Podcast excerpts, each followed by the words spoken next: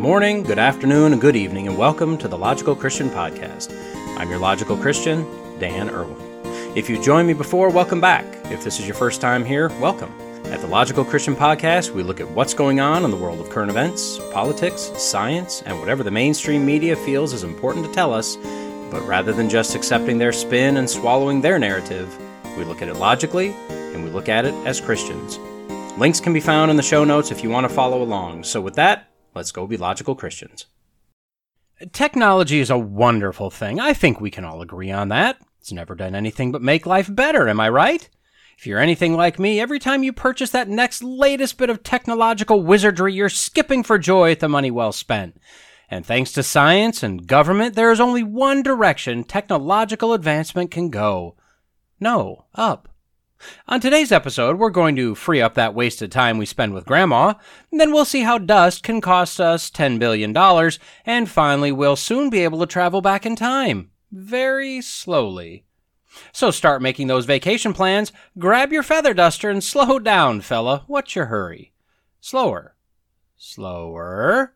Because here we eventually go. Back in 1995, you know, 27 years ago, Saturday Night Live was in one of its rare periods of goodness. They were at the tail end of a great cast, great writers. I mean, they were political and everything, but they were more evenly handed. They made fun of everything. It was just it was just a funny era. But listen, don't get me off track here. My point isn't about Saturday Night Live and how terrible it is now and how it should have been canceled a couple decades ago. Back in 1995, they did a parody commercial spot for Old Glory Insurance. They showed a bunch of old people sitting around the kitchen table talking about insurance, how the times have changed so much, and then one of them mentions the robots. Yeah, the robots are everywhere. And that's when the pitch begins. And of course, there's a video of a 1950s style, boxy, bucket headed, two finger clamp claw handed robot coming into the bedroom of an elderly couple looking for their medication because as we all know that's that's their fuel old people pills. At least that's what the commercial tells us.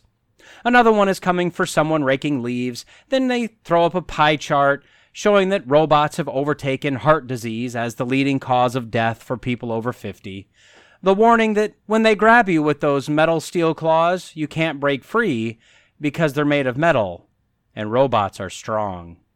And then the tagline Old Glory Insurance for when the metal ones come for you, and they will. Well, the time is here. Only the robots aren't coming for old people. New York State is, in fact, placing them in the homes of old people willingly. From BusinessInsider.com, headline New York State officials are giving companion robots to more than 800 senior citizens to help combat loneliness. Oh, oh, this seems like not only a great idea, but possibly the, the best idea ever to combat loneliness. So the robot named ElliQ really isn't a robot as such. It's more of a tabletop, tablet based assistant with a slight bit of personality just based on its design.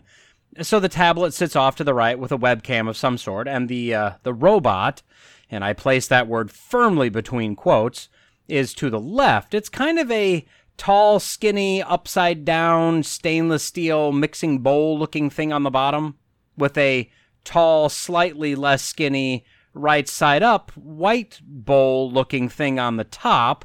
The upper part has some lights in it that can give it some like huge unblinking eyes staring into your very soul or it can be a circle or a or a spot or a dot and apparently it can flash and do things as it talks to you. It can do pretty much everything a smartphone or a tablet can do because because it's basically a tablet. It can alert you to reminders such as to take your pills before the other robots come and steal them for fuel, or about appointments. It can tell people how to get a cab, or help you get an Uber, or help you get your groceries delivered. It can track your key medical information, your personal vital stats, and then their little commercial says, most importantly, she can be your sidekick. I guess as long as you're next to the table that she is sitting on. She's personable and empathetic, the commercial says. She can provide entertainment and companionship. She'll play music, remember things you've told her. Oh, well, I guarantee that she and the NSA can. And she'll tell jokes, such as What is orange and sounds like a parrot? A carrot. I mean, if you're older, you probably just shot milk through your nose, which is odd because you haven't had milk in days. The New York State Office for the Aging, or the NY SOFA to you and me, is working to identify 800 seniors that are more isolated to give the $1,500 robot with the 35 to $50 monthly subscription, depending on what tier of service you want, to. So, to be clear, they're putting $1.2 million worth of robots in the homes of seniors because they're lonely, especially now since the pandemic and the forced lockdowns and the business closures, the forced masking, and the scare tactics of, you don't want to kill grandma, do you? And the forced murder of elderly people in nursing homes, at least in New York and other places. Eh, they're, they're lonely now. ElliQ has been made for older people by older people. Well, maybe not by, at least with their input, and has been set up with a random kind of artificial intelligence to allow it to not always act in the same way, to give it more of that personality. According to a Harvard study looking at loneliness in the midst of the pandemic, October 2020, they found that 36% of all Americans were feeling serious loneliness. 43% of young adults reported an increase in the feeling of loneliness since the start of the pandemic. Half of these young adults surveyed said that they had nobody in the last couple weeks take more than a few minutes to sincerely ask them how they were doing. They found that 40% of Democrats reported feeling lonely as opposed to about 29% of Republicans. Further, they found that those that reported loneliness generally had a mindset ripe for loneliness. They were more critical of themselves and others. They were more likely to expect rejection. And they were more likely to have the perception that they tried harder reaching out to others than others tried to reach out to them. The reality is, and admittedly this is my opinion, and and this is coming from someone that is a massive introvert. I mean, I do feel loneliness at times, but my batteries drain quickly around people and charge up when I have, you know, me time. So maybe I'm the wrong person to analyze this. Ah, but here we go. So the fact that more Democrats are lonely doesn't shock me. Democrats by nature are more emotional, driven, empathetic people. Republicans are generally more logical, sympathetic people. I would absolutely believe that those that expect rejection, that perceive they try harder in relationships, and those that are more critical of themselves and others would experience greater loneliness. That sounds like it's simply a mindset type of thing. But loneliness, no matter the demographic, is definitely on the rise. With the rise of internet based virtual interactions, all these social media platforms, the world was set up, it was ripe for loneliness. But that could be masked, no pun intended, because social interaction was still taking place in school, church, work, the store, etc. Not to mention interaction with friends and family. Then the so called pandemic the warnings that we can't kill grandma, the lockdowns of nursing homes, the dystopian images of hugging relatives in what really amounts to nothing more than full body condoms, talking to parents through a window, people dying alone in hospitals, schools shut down, businesses shut down, activities shut down. All people had to rely on was basically life through a screen. And for the older generations who either don't do that or don't do it well or don't want to do that, they were isolated. The fear porn that our alleged leaders pumped into our heads was relentless, and it seems like most people bought it. My extended family is admittedly fairly small, but my sister, her family, my parents, my aunt, I was fortunate because none of us were interested in playing the game. Now, we had different approaches. We did different research. We had a lot of discussions, but we were not willing to stop life because of a new virus of definitely not lab grown Chinese origins. my kid and I take a trip every July 4th halfway across the country to my sister's place. We never miss that. We all head up north to gather for Christmas and New Year's holidays. That took place like always. So, what was the difference between us and a lot of other people? Well, I mean, in part, we believe in a sovereign God. We, we don't believe in cowering in fear. We're all logical, well studied people. We don't take the alleged experts at their word. We don't let the talking heads tell us what to do. We refuse to take the word of someone we don't know and have dubious trust in, especially when all the data we were seeing was telling us the opposite. See, God did not give us a spirit of fear, but of power, of love, and of a sound mind. We used our sound mind we're reasonable in our actions and refuse to live in fear. Personally, I would put this as the difference in percentage between Democrats and Republicans. Republicans will generally be more of the Protestant Christian persuasion than Democrats, according to a Pew Research study, by about 20 percentage points different. But so many people, Christian or not, did choose to listen to the alleged experts. They did choose to follow the dictates of the elected leaders. They did hang on every word of the talking heads on cable news, and as a result, hunkered down and got lonelier and lonelier. Speaking of the elderly, especially those in nursing homes or assisted living situations, I doubt we'll ever know the actual death toll that loneliness took on that population. So now, to answer the problem that we've created, we're going to give them what amounts to a slightly more personable screen.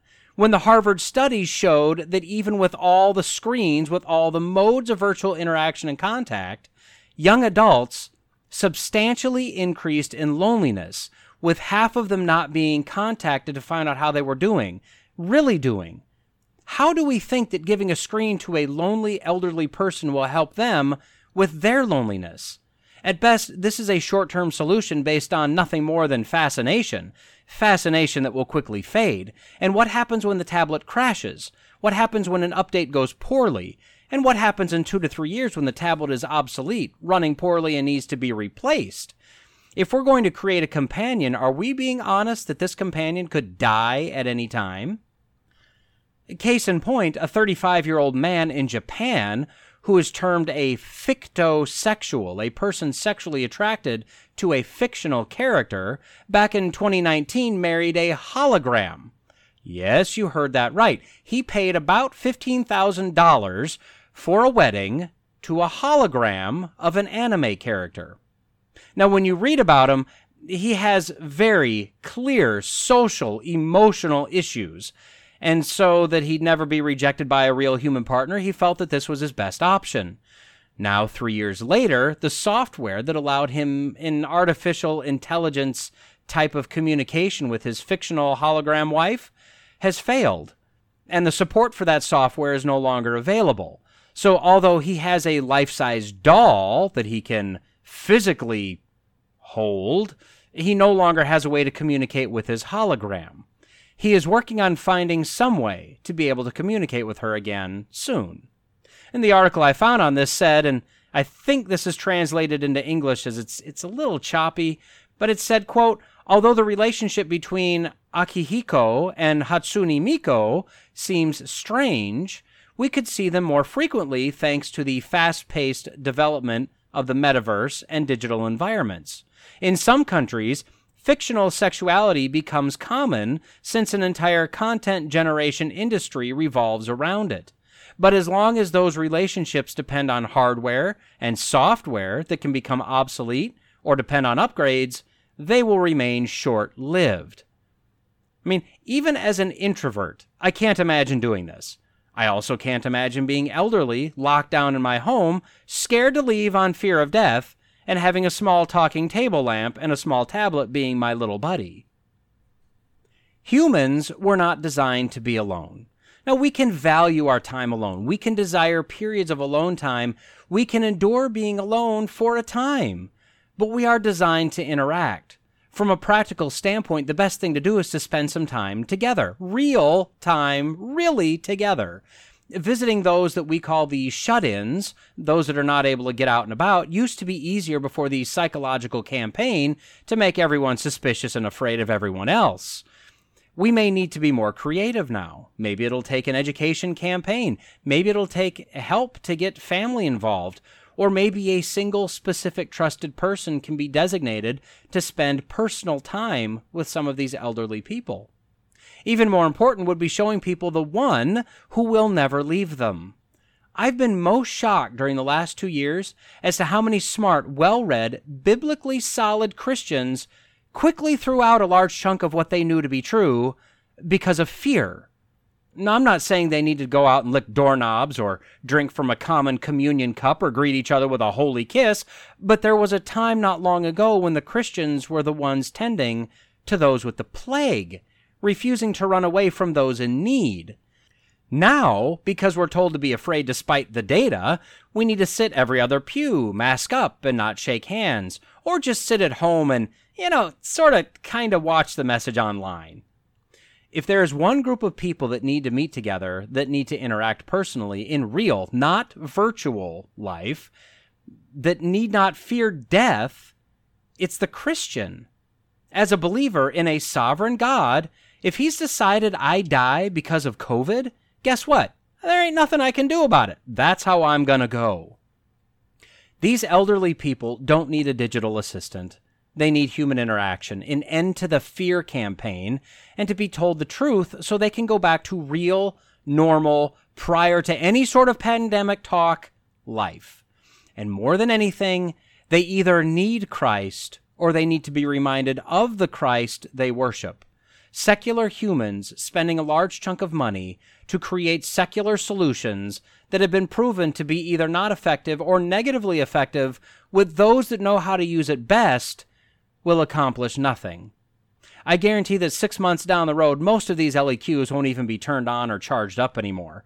The fascination and wonder will be gone, the emptiness will be back, and the loneliness will be unchanged. These people need human interaction, and more importantly, they need the love of Christ.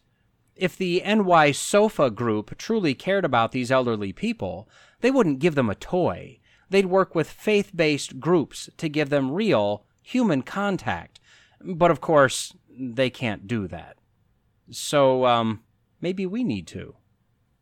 $10 billion. That seems like a decent amount of money, right? I mean, it's not Elon Musk's $200 billion net worth or anything, but it feels like it would be an okay amount to struggle by on.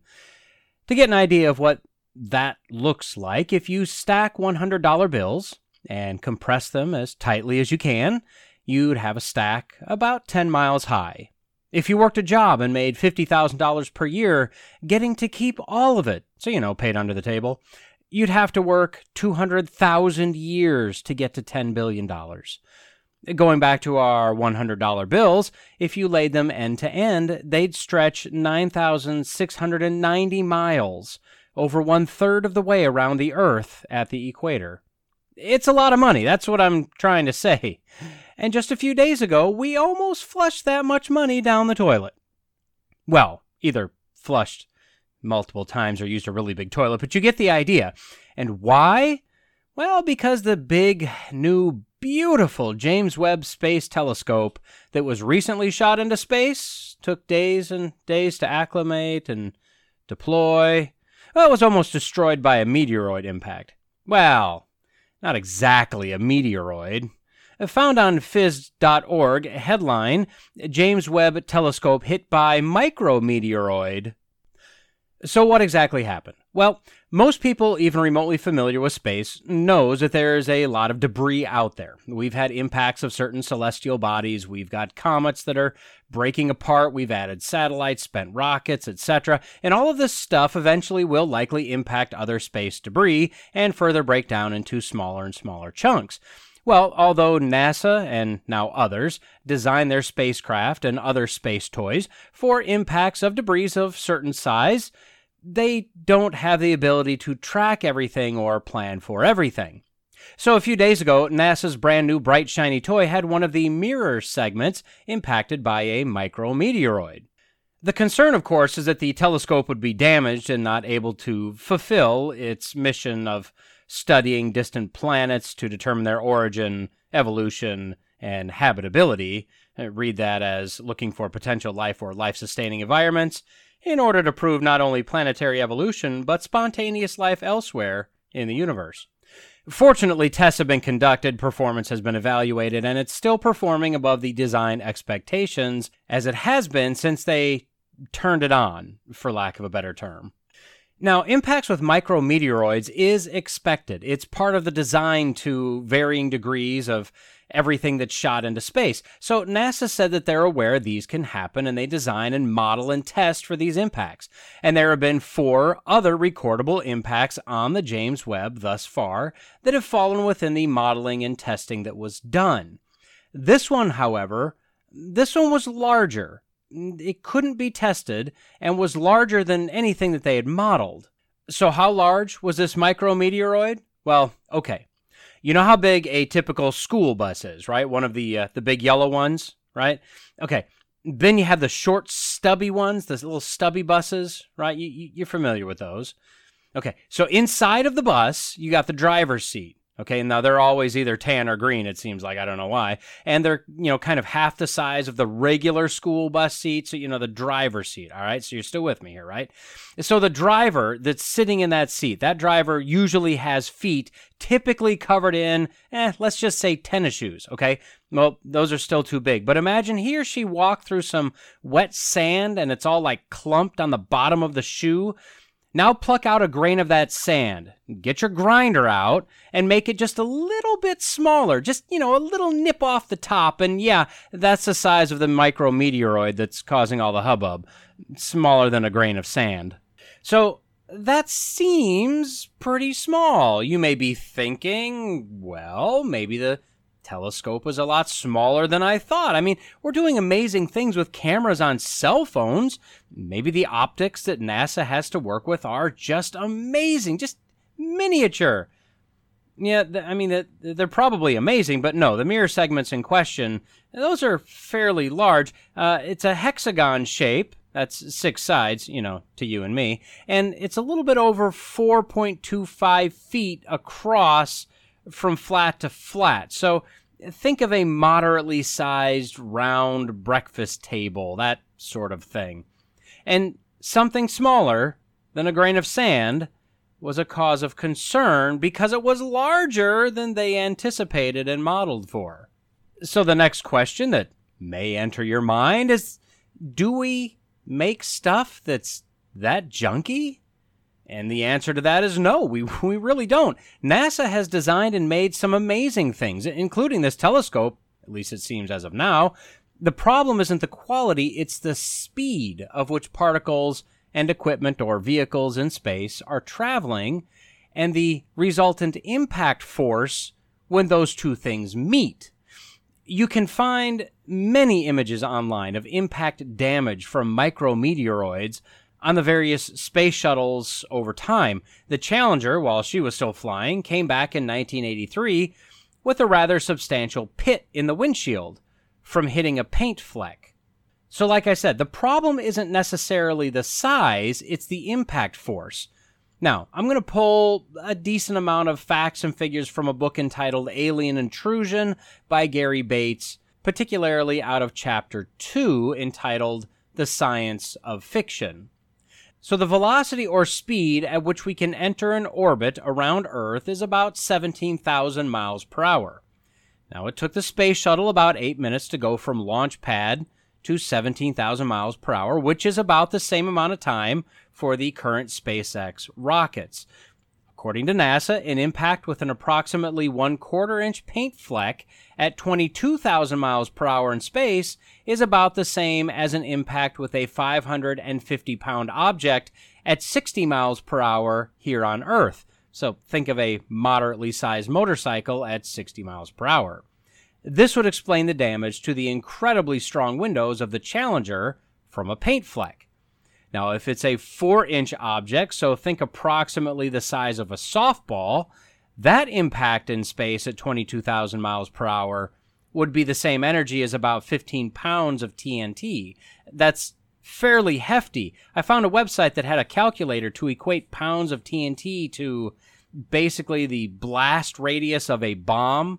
15 pounds equated to about a 22 foot diameter of total destruction. Okay, so how much stuff is actually out there? Well, there is a theory called the Kessler syndrome. This basically says that with every bit of junk, every bit of space debris that gets caught in an orbit, whether we put it up there or it's naturally occurring, then collisions amongst themselves occur, causing more but smaller particles. For the purposes of spaceflight or space equipment, fewer but bigger objects would probably be better as those are trackable and generally avoidable. More and smaller particles are still very dangerous, but they're not trackable and they're not avoidable. The Kessler syndrome says that once this starts, these impacts, it only gets worse. And in about 30 to 40 years, a threshold of critical mass will be reached where a particular orbit will no longer be able to be used. You can still go through the orbit, you just can't stay in the orbit. There are apparently some experts that feel we've reached that point with low Earth orbit already. Now, there's no doubt that we have accelerated our Kessler syndrome around Earth because we've been exploring and dumping for 60 years now.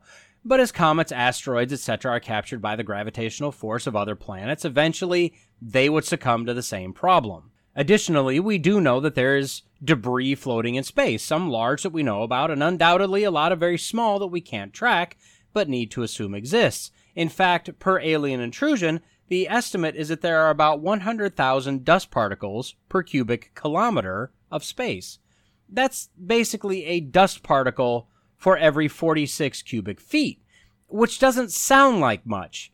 But at 46 feet, flying through space at 20,000 miles per hour, that would mean a large number of impacts, or a whole lot of swerving on the order of Han Solo in the Millennium Falcon. So, why this cobbled together poor man's lesson on space trash, you may be asking? Well, in the news lately, I think, as an attempt to distract the American population, we've been hearing a lot about how the government has finally admitted that UFOs are real.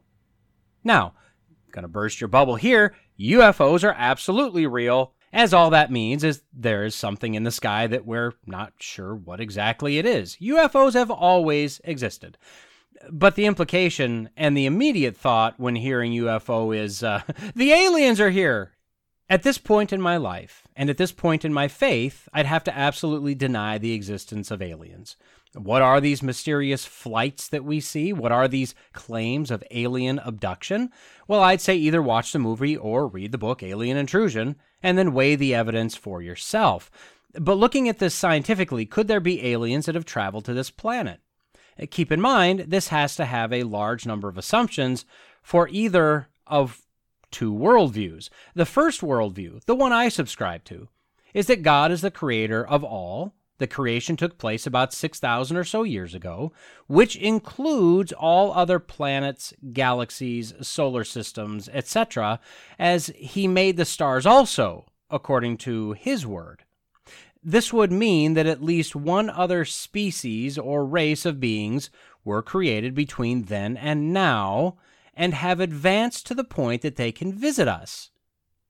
So, God can do what he wants. He wouldn't have to tell us about another planet with another race of creation if he doesn't want to. It sets up some theological issues, though. It, probably the largest of which is Did Jesus die once for all of us and them? Or did he have to take whatever form they are and die again for them? And if that's the case, what did Paul mean by saying that until now the whole creation has been groaning? Now, I won't go any deeper into that, but there are serious implications of assuming God just created other races of beings elsewhere.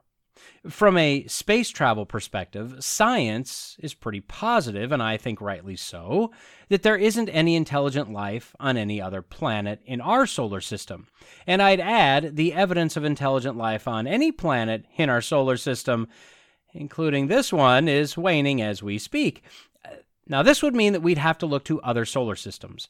The next closest star, thus Sun, to us is about 4.2 light years away. That's 23.5 trillion miles. At, say, 27,000 miles per hour, it would take 99,350 years to get there. Now, let's say these aliens got a solid jump on us, and it only took them a thousand years after creation to get into space, point at our sun, and set out. So that would give them 5,000 years to get here. That would mean they'd have to travel at over 536,000 miles per hour, nearly 20 times faster than we can go currently. And that's assuming that in a thousand years they got into space, created a craft with the ability to sustain flight at that speed, and sustain life on board the ship for 5,000 years. And at that speed, knowing that for 5,000 years that craft would be bombarded with dust or larger impacts at 500,000 miles per hour, what kind of damage would it have to have been designed to withstand? And more realistically, if I can use that term very loosely here, is that the craft hasn't been flying for 5,000 years. In fact, it would be much less, meaning that it's approaching the speed of light, which, as we all know from every space science fiction movie, is easily possible. You go into hyperspace or warp speed, or you go right past ludicrous speed into plaid, but the impact force goes up. For example, impacting a pea sized object at 50% of the speed of light would release 2.2 atomic bombs worth of force.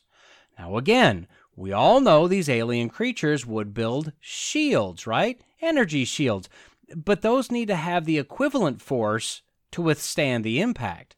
What kind of power would that take? And that impact at that force would, if simply equaled by the shields, it would bring the ship to a stop. And that 100,000 miles per second to zero in a very short distance, uh, you're going to need some really good airbags. So the ship would need to have power to overcome the impacts so that the crew wasn't thrown around, you know, like the ping pong balls in the lottery machine. Are you starting to see the virtual impossibility yet? But Dan, you say, to which I say, don't call me But Dan. We believe the universe is gazillions of years old.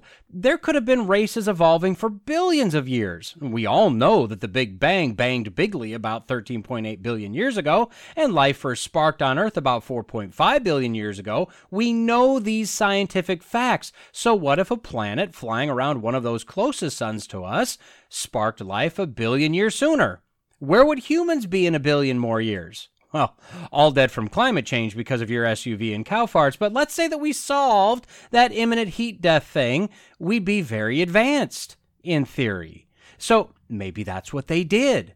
Well, lengthening out the travel time to tens of thousands of years comes back to the same issue of creating a way to sustainably live that long in a spacecraft of any size, which seems impractical. Or it means maybe they figured out how to fly much faster while protecting themselves from impending explosive doom, which, okay, maybe. Or they found a way to break the laws of physics, which doesn't really work with them, you know, being laws, more like suggestions of physics then.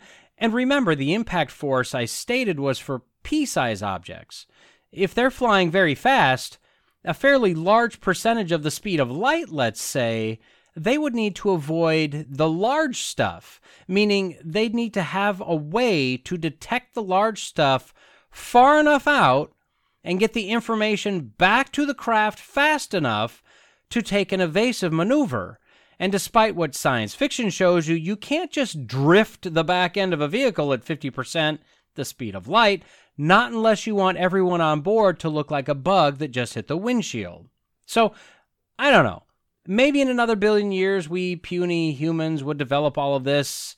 Again, that's only making unbelievable, wild assumptions just to say that aliens exist and have made it here to apparently, I guess, just just look at us. I mean, take a few and, and, and probe them for some reason. It, it, this just kind of seems um, silly and implausible when you when you really kind of break it down and look at it so no, I, I think I'll stick with the biblical creation and go with the at least plausible and theologically justifiable position of God made everything 6,000 years ago. 1,500 years after that, there was a flood. Now here we are.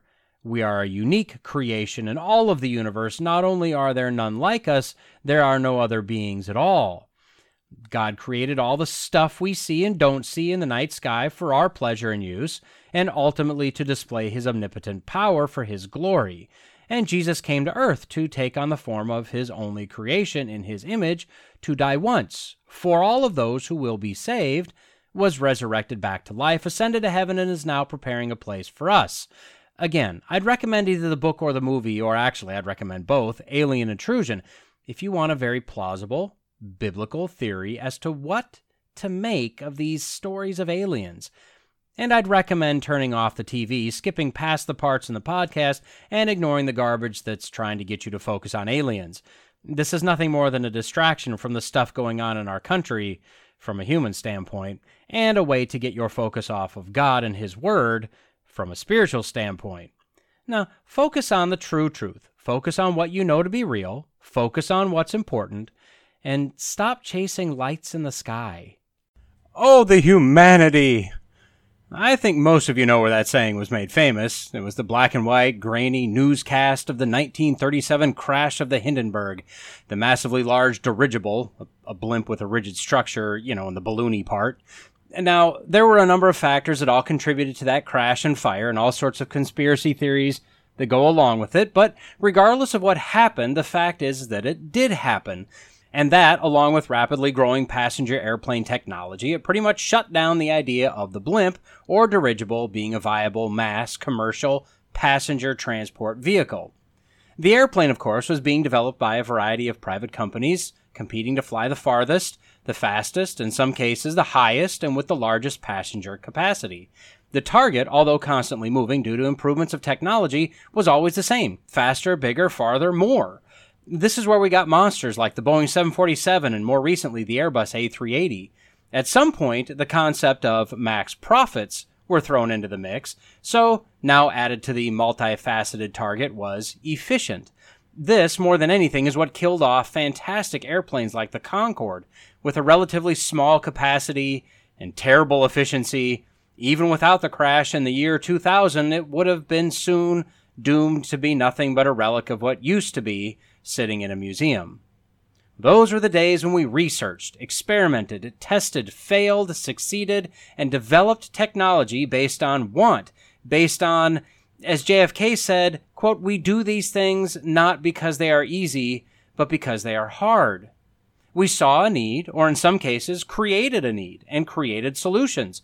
These solutions were created by people who saw a pathway to fame or fortune, but at the same time, they improved the lives of humanity to varying degrees. Build a better mousetrap and the world will beat a path to your door. The inventor gains his or her fame and fortune, and the populace gets a better mousetrap. Win win. Now, the only time we see people beating a path to your door is when an angry mob is coming to cancel or shame us, and it usually ends in property damage and or someone getting shot. I digress. Those days, sadly enough, are mostly gone now. Today we create and do things not because they are easy or hard, but because regulations created by elected and oftentimes unelected bureaucrats have forced us into a corner, so we must find a way to cobble together something that can meet the dubious or downright baseless requirements that are thrust upon us, regardless of actual need or want, and regardless of profit motive. We are literally a society of mice caught in the better trap that was built by our very own government, trying to not get our necks snapped as we do the bidding of our overlords. Now, I know you're wondering why my typically cheery demeanor seems to be lacking in this episode. Well, it's because, as an engineer, I can see the thrill of discovery and invention, the desire to improve the lives of others, waning, and a dull, gray world of designing things that fulfill regulatory requirements rapidly engulfing my chosen profession. But don't worry, I'm in no way depressed or suicidal. I'm not thinking of strangling myself with piano wire, then double tapping myself in the back of the head, and dragging myself across a parking lot to a dumpster, and erasing the memories of all the security cameras in the area. Not suicidal at all. All that being said, found on CNN.com, headline This European airline just ordered a fleet of airships. I mean, airships? Are we literally in the 1930s again? Wait. Actually, hold on. Pre World War II, Great Depression, empty shelves. Oh my goodness, we might be in the 1930s again.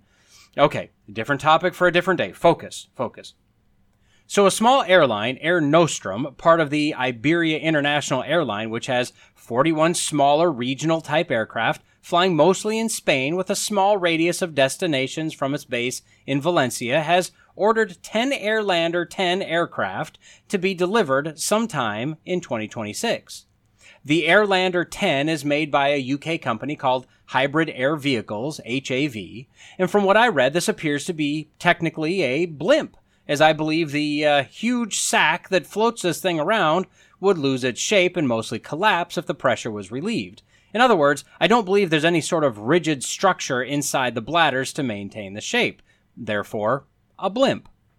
The airship is being designed to carry about 100 people up to 20,000 feet high for 300 to 400 kilometers, which is about 185 to 250 miles, you know, for us normal people, at a top speed of, better buckle up, 80 entire miles for every single hour of flight.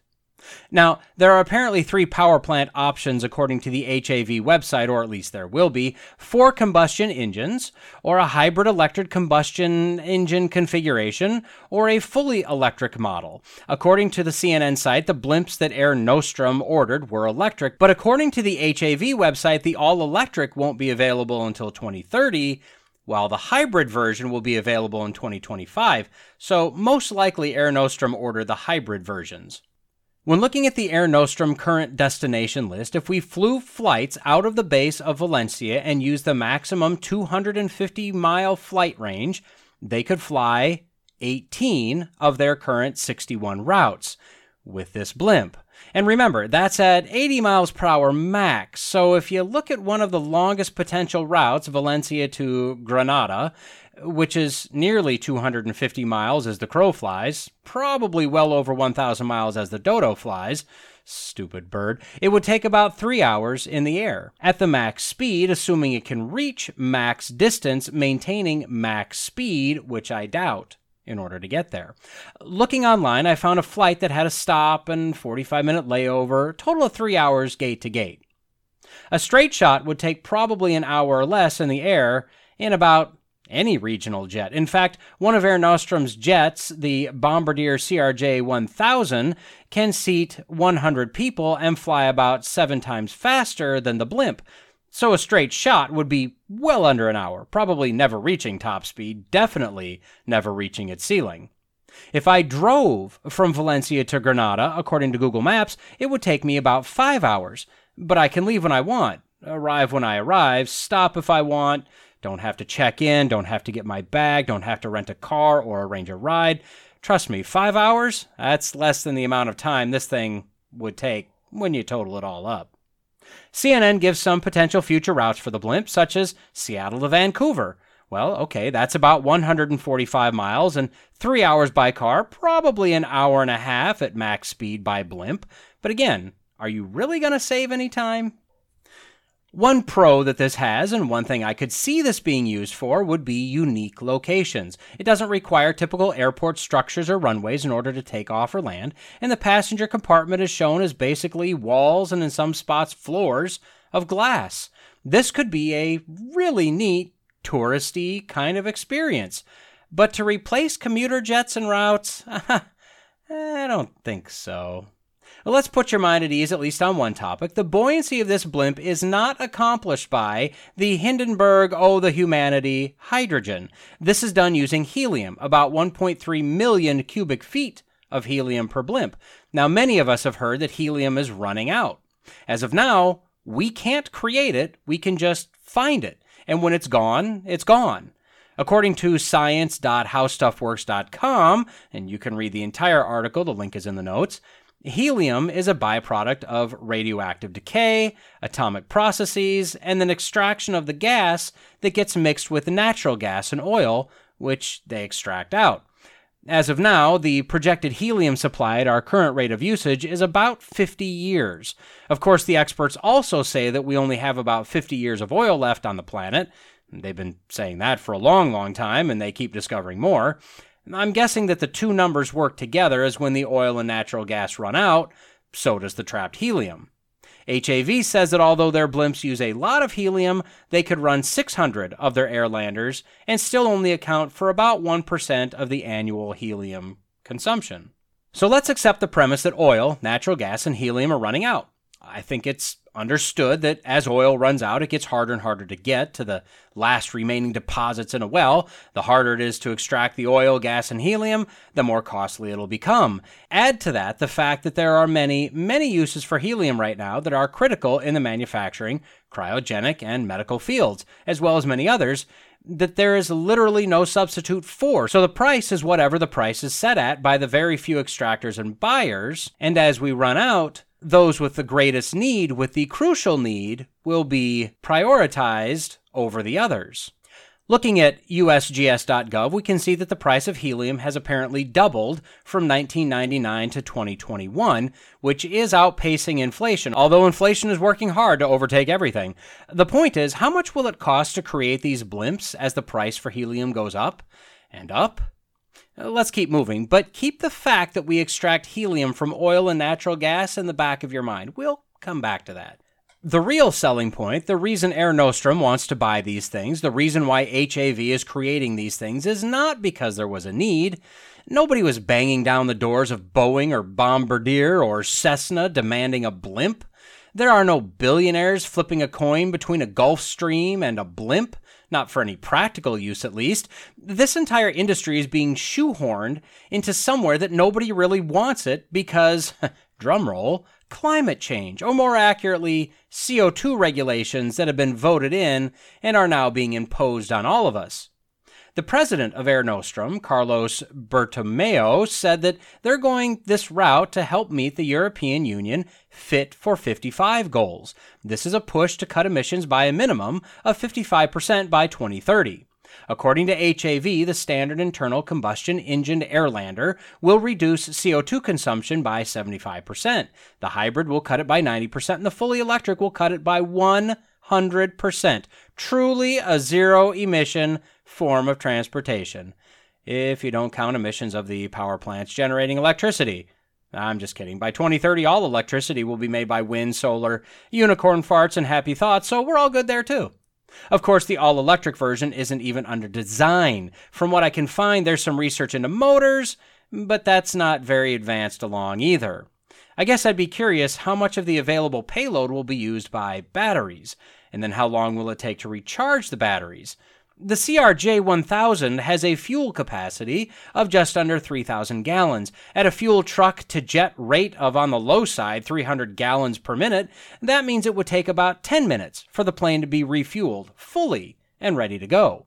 I'm going to just hazard a guess that after 10 minutes of supercharging, the Airlander is going to still be a grounded lander, and that's every single trip.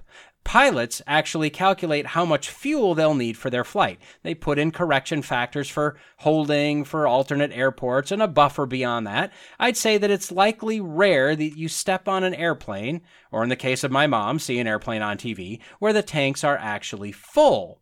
But with such a relatively short range for the Airlander, I would have to logically conclude that they want to charge the batteries fully every time.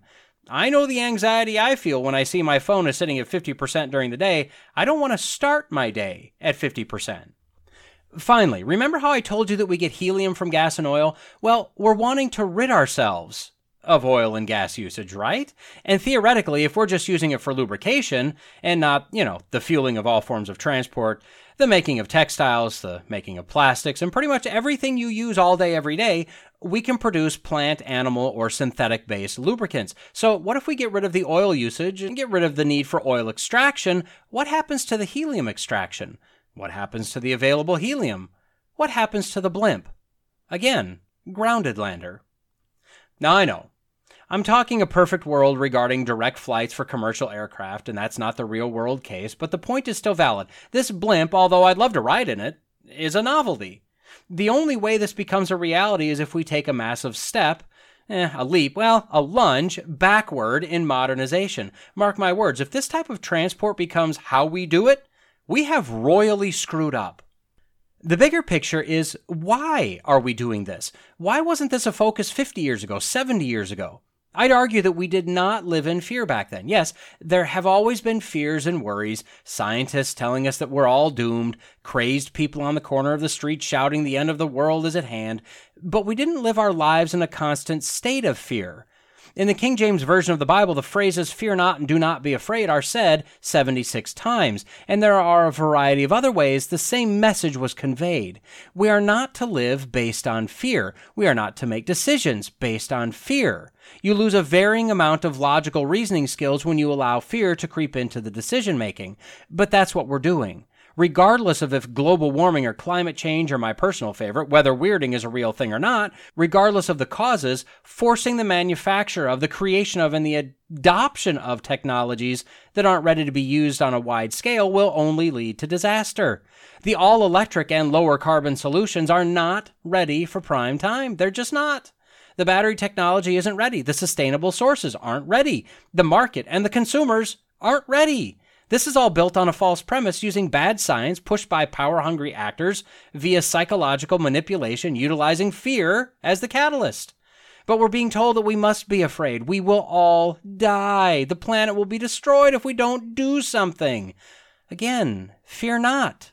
There's a reason that fear not was uttered so many times. God is sovereign, meaning his plans will not be undone, altered, or even delayed one millisecond. However, in a worldview from the human point of view, what would have happened if Moses had run in fear from God speaking out of the burning bush? What would have happened if Mary had protested against being the mother of Jesus because of fear? We saw the mess that Jonah made out of fear. What if Noah had the same fear, a fear of man, and decided not to look foolish and be chastised for making a huge floating box? Look at the last two years, the so called pandemic. Whatever your view on all aspects of the last two years, no honest individual could argue that fear didn't play a massive part in the actions taken by many, if not most, people. We would have never predicted that so many people would willingly do whatever they were told by a government and by the big evil drug manufacturers that they never trusted before the virus. The psychological effect of fear, at least to me, as someone that refused to play the game, was fascinating, terrifying, but fascinating to watch. What's more, if you consider the fact that we are made in the image of God, as God is not a physical being, rather spirit, that image means we are a very distorted or dim version of God's being, his character. When thinking of the aspect of emotions, God has righteous anger. We have anger that's usually sinful, sometimes righteous. God has joy. We have happiness, which is fickle, and joy when secure in Christ. God loves with a perfect love. We have totally screwed this one up, but we also love. And we could go on. Do you realize that God doesn't have fear? In fact, the only fear that God could ordain but still could never experience would be a fear of Him. Now, not all fear is bad, though. In a sinful world, it's good to have fear of certain unsafe situations. It's good to have fear of authorities if you're planning on breaking the law. So God gave us the emotion of fear for a purpose. But as humans do, and as sin did, the emotion of fear is now distorted. But the idea of fear of the unknown, of the future, of conceptual ideas, including man caused destruction of the planet, is nothing but having a low view of God and his sovereignty when you boil it down why didn't we have this type or level of fear 200 years ago, 100 years ago, even 50 years ago, as we industrialized and powered our way to the most prosperous, powerful nation in the world, arguably in all of history? I maintain that the farther we remove ourselves from God, the more fear we'll have in every area, and the more fear based poor decisions we'll make, likely causing more fear from the poor results of the poor decisions. When you add in a driving force of those that care only about power, money, and control, well, altogether you get what we have a waning superpower, a nation in decline, a focus on the wrong things, authoritarianism, and a slide down the slippery slope of sin, depravity, and perversion. And as we can see, this isn't just the US, this is around the entire world. And among all of these fears, based on a low view of God, is the fear that man can destroy the creation of God despite knowing that this planet will not be destroyed until God does it prior to remaking it perfect again for his children. We don't have the ability to alter the plan and purpose of God. In a world that wasn't frantically, I'd argue sinfully, afraid of the fluctuations of the temperature of the earth, rather trusting in God's sustaining power, how better could we address the needs of humanity on this planet? How better could we spend our money? What focus could so many in science turn to? So, bringing this back to a personal level, fear not. Before allowing yourself to be afraid of what you hear in the news, of what you believe to be true, of what you think may happen, Take every thought, every fear captive, test it against what you know to be true, and then act with purpose rather than react with fearfulness. And with that, we've reached the end of this episode of the Logical Christian Podcast. If you've made it this far, the odds are you liked what you heard. Greatly appreciate a like, a comment, and a review if you're so inclined. As you likely already know, it all helps with the algorithms. Don't forget to subscribe so you can be notified whenever a new episode drops. And finally, if you found this podcast useful or entertaining, share it with your friends, your enemies, your in laws, your outlaws. If you want to reach me, you can do so at lcpodcast at outlook.com, or increasingly, I'll be using at lcpodcast on Gettr. Lawrence J. Peter said, Against logic, there is no armor like ignorance. But Jesus told us that if you abide in my word, you are truly my disciples, and you will know the truth, and the truth will set you free. So stay in the word, stay logical, stay faithful, and until next time, God bless.